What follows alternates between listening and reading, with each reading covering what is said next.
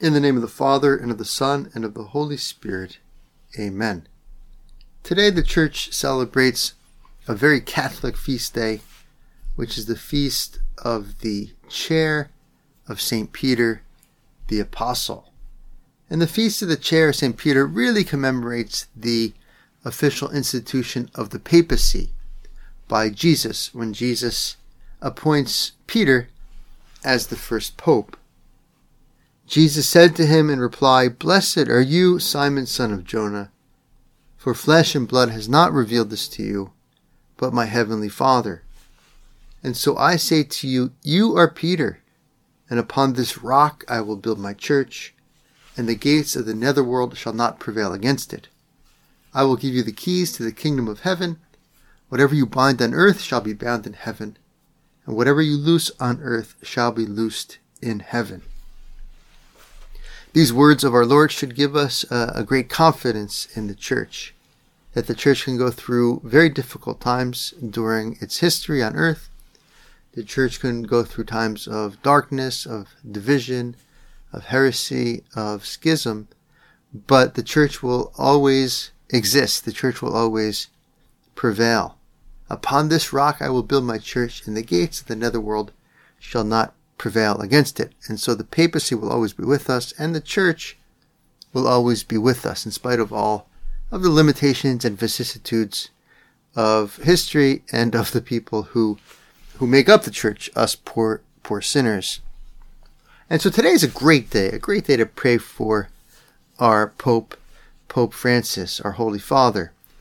It's not easy to be the Pope, to say, uh, something that should be completely obvious to all of us.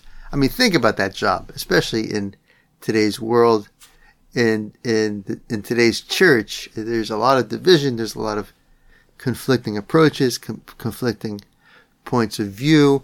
There's a lot of turmoil and restlessness in the world uh, because of the coronavirus and different political, economic tensions. There's refugee crises. There's all sorts of problems in the world. And the Pope feels it all. The Pope feels like he has the weight of the world literally on the sh- on his shoulders. And in a way he does. He has the weight of the church on his shoulders. So I say to you, you are Peter, and upon this rock I will build my church.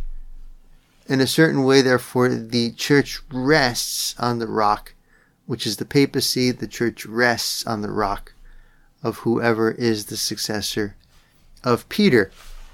And so, as good Catholics, no matter who the Pope is, no matter what his personal qualities, we always have to pray for the Pope. As good sons and daughters of the Church, we always have to pray for and support the person and the figure of of the Holy Father. We just owe it to him as as children, as children of the Church, as members of the body of Christ.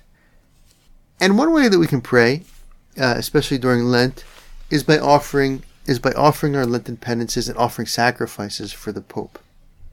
If you grew up Catholic, maybe you heard many times from your mother or father or grandparents the admonition, offer it up. When you complain about a car ride being too long, perhaps you were told, offer it up.